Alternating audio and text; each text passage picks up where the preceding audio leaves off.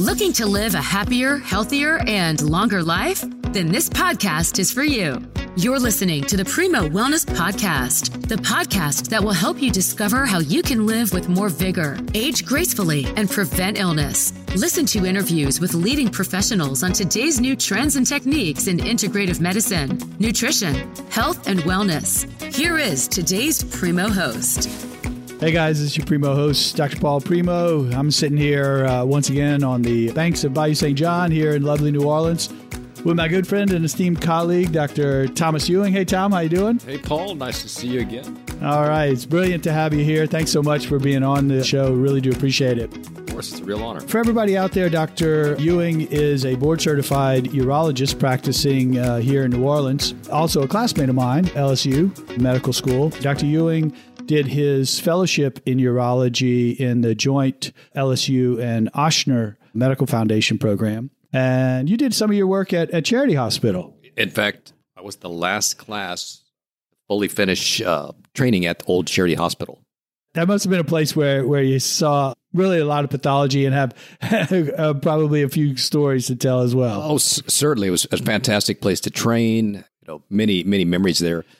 I finished in uh, June, and uh, two or three months later is when Katrina hit. Wow. And, uh, you know, Charity's been, old Charity's been closed since. Right. So for any listeners out there who don't don't know, Charity Hospital was one of the oldest hospitals in the United States. Actually, was the it's the second oldest hospital uh, behind Bellevue in, in New York. Was I think Charity was founded, I have it in my notes, seventeen thirty-six. Wow. And the Sisters of Charity took over, hence the name Charity Hospital. The Catholic Sisters of Charity took the hospital over in, in eighteen thirty-four, and it, it operated until Katrina, right? That's right. Yeah, until until it got washed out by Katrina, and now we have a shiny new medical school, but without any of the spirit and, and lore of the old Charity Hospital. That's right. That's right. So the kind of a funny old Charity story for me. The the nurses had a hard time pronouncing my, my last name, which is Ewing, kind of like a baby lamb. And instead, they, they just called me Doctor Urine. And after a while, I just stopped correcting them, and it, and it really st- stuck. So still a lot of people just call me Doctor Urine. Oh, my God. That's funny. It's a pretty good fit. That's so funny. Well, today, Doctor Ewing came in kindly to speak to us about male erectile dysfunction. And it's a problem that affects quite a lot of men, and it can be embarrassing for guys to talk about and tough to sometimes to go, get out and seek treatment. So I asked Doctor Ewing to come on the show today to, to give us the, the benefit of his wisdom about erectile dysfunction, the causes, uh, treatments. Um, so, Tom, why don't we start by maybe giving your spiel that you give to guys who come in who maybe are having some erectile dysfunction. Talk about just how the male er- erection works. So it, it turns out I have this talk probably uh, ten or fifteen times a day with my patients. Wow. Erectile dysfunction s- simply means uh, your erection doesn't work essentially to your satisfaction. In many regards, erectile dysfunction is somewhat universal in that as we age, uh, there is an incremental decline in the performance of our erection. I often tell my patients, you know, the best it ever worked was when I was about nineteen years old. Right. And as we age, there's, there's an incremental decline. The reasons uh, for E D are the same processes that affect the rest of our cardiovasculature. Very common problems like uh, high blood pressure, dyslipidemia, or you know cholesterol problems, diabetes. Men that uh, currently or formerly smoked are all extremely detrimental uh, to erectile function. Right, and you know so prevalent today. Right, and so uh, I'm, I'm assuming that you know some of the folks who come into your office who are experiencing problems achieving a, a, an erection might actually need to see a cardiologist because you know heart disease, these kinds of metabolic conditions can can run hand in hand. Many many studies have shown that uh, in younger men that already are, are showing signs of organic erectile dysfunction, do recommend screening for you know, future cardiac problems. Right. So I, I know you talked a little bit about some of the some of the causes of uh, erectile dysfunction that um, correspond to the causes of heart disease, but there can be some other things that, that can cause erectile dysfunction, stress, other... Um... So in, in, in general, there are kind of two broad categories okay. uh, of, of, of E D. There's uh, organic erectile dysfunction, and then there's uh, what we used to call psychogenic erectile gotcha. dysfunction. Okay. Organic dysfunction are essentially blood flow and or hormonal problems, right. whereas psychogenic are uh, you know supratentorial or mental uh, gotcha. or anxiety issues right. that can uh, kind of stop an erection in its tracks. Right. And you often have men that have a bit of both. Gotcha. And so for those folks, they probably need to see a mental health professional in association with their urologist because, uh, you know, that, that may require treatment in and of itself and, and things might improve um, after that treatment um, begins. Sure. And, and, and when I see a, a younger patient, and by that I mean someone under forty or forty-five right. that, that already has, you know, you know, E D, a large component of that is often psychogenic and they do, you know, benefit from sexual counseling and lifestyle modification right. and, you know, talk to a good therapist. Yeah. Well, I'm assuming the erectile dysfunction in and of itself, if it occurs, can also be a source of stress uh, and anxiety for folks. one hundred percent, Paul. And I mean, uh, in a completely normal guy, once he has, you know, two or three uh, episodes or missteps where, uh, you know, things didn't work like he wanted to, right. yeah, it becomes a self-fulfilling prophecy. And, you know, what used to be uh, a completely natural, spontaneous, super fun event right. all of a sudden becomes... you know, incredibly stressful, and that just st- stops it before it even right. starts. Right. Absolutely.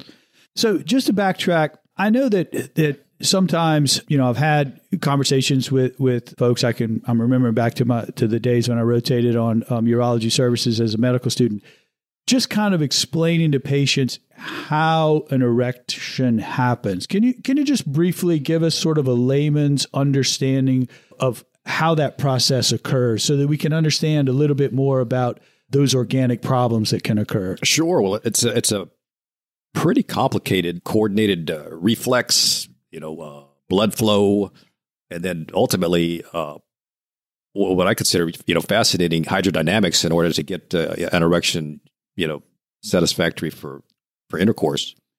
And you need to have all all aspects of it working for it to, you know, for it to work right. So you have to be in a state of some relaxation. That's right. Right. And and then the penis engorges with blood.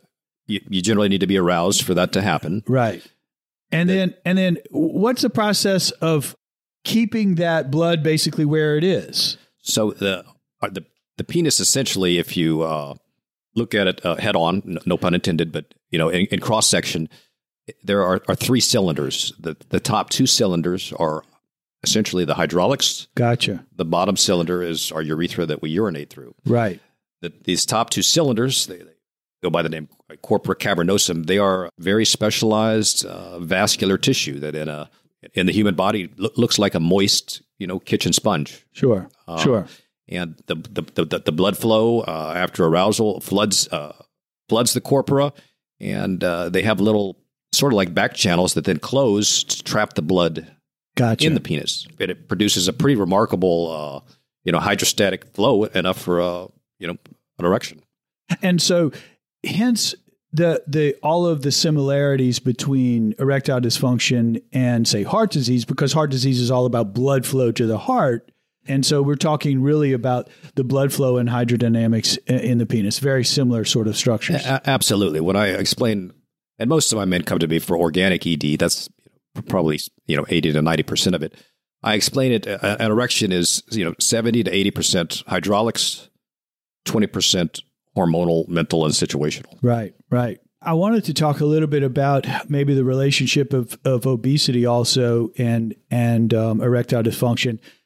I remember there was a patient when I was as a medical student on urology who came in who was having uh, difficulty uh, having uh, intercourse with his uh, girlfriend. And he was saying that his penis was too small to have intercourse. So we brought him in the exam room and, and uh, did an exam along with the staff member. And uh, this young man had a normal-sized penis, but he had this sort of uh, pad of fat in, in front of his pubic bone, which which was actually covering, you know, a good portion of, of his penis. And, and that was the, the reason that he was having the problems. It had nothing to do with erectile function or with, um, you know, the, the size of his penis. It was really that he needed to lose weight. And he was very relieved, you know, when we told him, because I, I, I'm sure he, you know, he's out there dieting and running and, you know, what a good motivation for him. But I, I think that there there can also be a relationship between obesity and erectile dysfunction. Isn't that correct? Oh, ab- absolutely. Uh, just as you said, you know, if you have a, let's call it a suprapubic fat pad is, is the way we describe it. That can conceal some or the entire penis. I've seen, you know, men that are so obese that the penis is literally, wow, you, you have to dig it out. Wow. Uh, yeah. And of course, as, as you know, obesity, you know, is directly related to diabetes and metabolic syndrome, all of which in and of themselves, sure, you know, are directly related to erectile dysfunction. But many, many men uh, come and, you know, wish their penis was larger. And right, if, if I had right. a, if I had an operation I could perform that would make uh, penises larger, I'd be very, very busy indeed. Sure. But the truth is, just as you said, if you lose weight, right, you, you get some of it back. Gotcha, gotcha. And and that does bring us to sort of the treatments for male erectile dysfunction. I know there are commercials out there. If you have E D, call your your uh, doctor about this and that. But it's a broader category of, of treatments than just, hey, take this pill. Oh, absolutely. And, and, and first of all, it's extre- it's extremely common. And don't be embarrassed to talk to your doctor, or especially don't be embarrassed to talk to your urologist about it. We, we, we talk to patients about it all day, every day. Generally, we start with a quick exam. We listen to you. Sometimes it involves blood work to see if there gotcha. are hormonal problems contributing okay. to it. Right. And stepwise, we generally start with the pills. Gotcha. You know, we do recommend you get yourself in a, a relaxed state of mind. Okay. You know, before. We do uh, recommend that you moderate your alcohol. Okay. Before. Sure. And that kind of puts yourself in the best possible setup, you know, for successful intercourse and erectile function. And uh, if, if if you need some, like a, sequentially, we typically start with the pills first. These promote uh, vascular dilation. There are at least five or six different pills I can think of right now that are on the market. Most also have generic uh, formulations available as well now. The big the big two or three, there's the Viagra that everyone's heard of. Sure. That's a four-hour pill. And uh, what I mean by that is it's in your system for four hours. Gotcha. You're not going to have an erection for four hours. Right. So you need to take it in advance in of, fact, about of sexual activity. About forty-five minutes to an hour before. Right. With a, you know, a small to medium-sized meal. Right. And then you still need to be aroused. Gotcha. It doesn't just happen automatically. Certainly. I can I can recall when when um, that formulation of, of of Viagra hit the market, it it was it was huge. I mean, the the sales of, of the drug were huge. I'm I'm sure it it changed the, the practice of E D medicine quite a bit.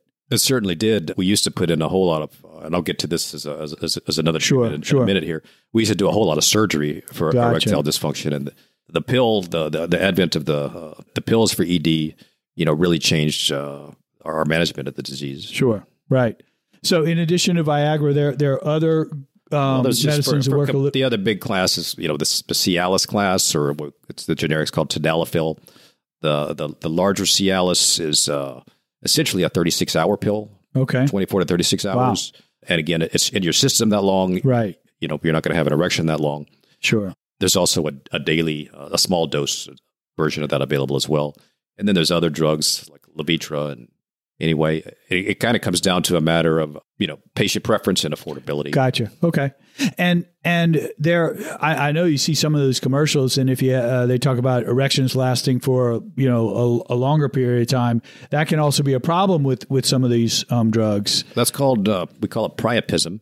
Typically, doesn't happen, you know, in in, in a in a normal man gotcha. From these drugs. People that uh, are patients that get priapism have other conditions that contribute to priapism, like sickle cell, uh-huh. or maybe they've done, you know, some other uh, non-prescribed drugs. Gotcha. Okay. Drugs of abuse or recreational drugs um, might be associated with, with that, that problem. Sure. Okay. Mm-hmm. So in addition to the available medicines that are on the market now, the, the Tadalafil, the, the Viagra, there still are some surgeries that are performed for folks who that those pills don't work on, so, aren't they? So, yeah, that takes us kind of to the uh, the plan B, so to speak. Uh, the pills work for about seventy percent of men, or they work for some time. Gotcha. Before they stop working for some men. Uh-huh. Plan B, I, I generally describe as either a product called a vacuum erection device that uh, engorges the penis with blood, and then you put a band around the base of your penis. Okay. And when you're when you're when you're finished, you take the band off. Right. Or plan B can involve a uh, injectable medicine that you inject directly into the corpus cavernosum of the penis. Uh, it goes by various names. A commonly used one's called TriMix, and it's a combination of three okay. drugs, all of which promote uh, vascular dilation. Okay. I, you have to figure out the right dose and the right strength gotcha. For each man, so you right. kind of you kind of tailor the treatment. Right. And obviously, it involves you know educating and uh, getting them over the uh, the fear of you know giving themselves a shot there. Yeah, I mean, I mean, I'm imagining that's a pretty big fear. It's a sensitive area, and you know, to, to give yourself a, an injection is is a stressful thing in and of itself, even if it was in your arm or leg. But uh, I think that that would be a little scary. Yeah, absolutely. But I, I explained to men that you know I'm going to show you how to do it. You know, I'm a nice guy, and I mean, it's kind of a small price to pay for some good sex. Right. I got you. But yeah, there are some men that are just completely needle phobic. They're, they, they they do sell little auto injectors to try to take away some of that uh-huh, uh, okay. that, that fear. Right. But there are some men that, that are so needle phobic or just have E D so bad that uh, even the, the injectable drugs don't work. Right. They they, they there is a little tiny.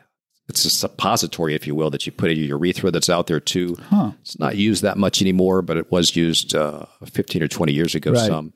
So when when uh, plan B uh, is not working for you, yeah, we talk about plan C. Plan C is surgery. Mm-hmm. And surgery is we, we put in uh, it's called a penile prosthesis. Okay. Uh, it literally is where we, uh, we, we, we essentially ream out your own hydraulics and put in either, uh, you know, an inflatable cylinder, right, that's filled right. with uh, sterile saline, or in some cases a, a kind of semi-rigid, malleable rod, kind of like a, a little Gumpy doll. Okay, okay. and and that's that's an inflatable penile prosthesis, and then a uh, a semi-rigid. Gotcha. And so the inflatable ones have maybe a little reservoir where the the, the fluid. That's right. The, yeah. the inflatable ones, yeah, there are a couple different techniques to put it in, but what they what they all have is they have a, a reservoir that we can hide under uh, your your muscles or somewhere gotcha. Else in your in your pelvis. Yeah. And and then there's a a, a pump to activate and to deactivate the device. Gotcha. Gotcha. Okay. Whereas the semi-rigid essentially doesn't have any of the fluid plumbing. Right. And it's uh, it's kind of like a kickstand. It's either up or it's down. Gotcha. Gotcha. And you, you put those in certain selected patients that either uh, lack the ability to handle an inflatable okay. or... Right. Now, you know, I saw an interesting documentary. It was about plant-based nutrition and, and the benefits of plant-based nutrition. I was, I don't know, was just flipping through and I, and, and it, it was very interesting. I, I really enjoyed it. I learned a lot. But they had an interesting study that they did, uh, sort of non-scientific. They took uh, a group of young men. They fed them a animal-based meal, you know, chicken, I think it was, or, or steak or something. And then they measured the quality of their erection when they sleep, because men do get uh, erections uh, throughout the night. And then they fed them a plant-based meal. I think it was uh, like the same taco, may- maybe with black beans instead of the chicken or something like that. And quality of the erections were better in those men if they ate the plant-based meal versus meat, an animal-based um, meal. And that I thought was fascinating. Well, and well, what you're getting at there is that kind of the most powerful or potent medicine that we have is our food. Gotcha. Right. And and I, I would assume that the, the same benefits that plant-based diets have over meat-based diets for the reduction of cardiovascular disease and cancer risk would be the same for erectile dysfunction. That's right. Right. And that, and that I think has been proven out in actually some studies in men uh, fed both of those diets. Well, certainly the, you know, the, the men I see uh, with E D typically tend to have uh, typical high blood pressure, you know, high cholesterol, some obesity and or diabetes. Right. I don't see too many vegan triathletes with, with right, E D. Right. No, I, I get you. I, I think that that's, uh, that's well put. So in order to prevent E D, so, you know, doing things that can promote health and certainly improve um, erectile function, what we're, what we're talking about then is uh, reduction of stress and anxiety, maybe, um, you know, sure. yeah, going to see your mental health professional if that's something that, that um, causes you a problem. And then all of the things that we do to improve cardiovascular health, right? Absolutely. Yeah. Stop smoking, moderate your alcohol. And there's a direct relationship between alcohol intake and the inability to have uh, erection. Isn't that oh, the yeah. case? You've, you've heard of whiskey dick, huh? Uh, yeah. yeah, that's what that is. Right. So moderate alcohol, no smoking, healthy diet, exercise, all of those things can improve function. Okay. Yes. All right. So great discussion, Tom. I really appreciate it. And we're going to pivot here. And I've asked everyone who's, who's been on the show to give us one piece of wellness advice, something that, you know, you maybe a mistake that you see people making in their health, their wellness, maybe something that they could add to their routine that that would make a difference. Well, what do you think is sort of, you know, from your perspective, kind of one great piece of wellness advice that you might give? Sure. Well, you know, as as doctors, you know, we we uh, are expected to, you know, essentially dispense pills or write prescriptions, and or in my case, also perform surgeries. But it's it's it's uh, to me the, the the true secret lies in uh, good diet, good sleep, and move every day. Gotcha. And if you enough of the three regularly, right, the other problems either never occur or simply go away. Certainly. All right. Advice, um, certainly that I need to take uh, better heed of. Yeah. But Tom, really appreciate you being on the show. Thanks for having uh, me, Paul. It's a real yeah, pleasure. That was a great discussion. I, I think a, a lot of people will um, get a lot of good info.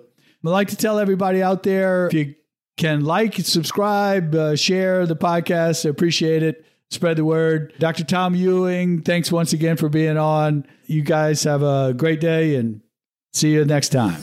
The Primo Wellness Podcast is proudly sponsored by Spa Domo. Visit spa domo dot com.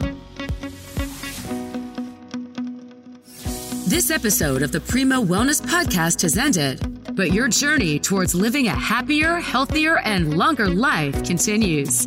Make sure to subscribe so you don't miss the next episode. Thank you for listening.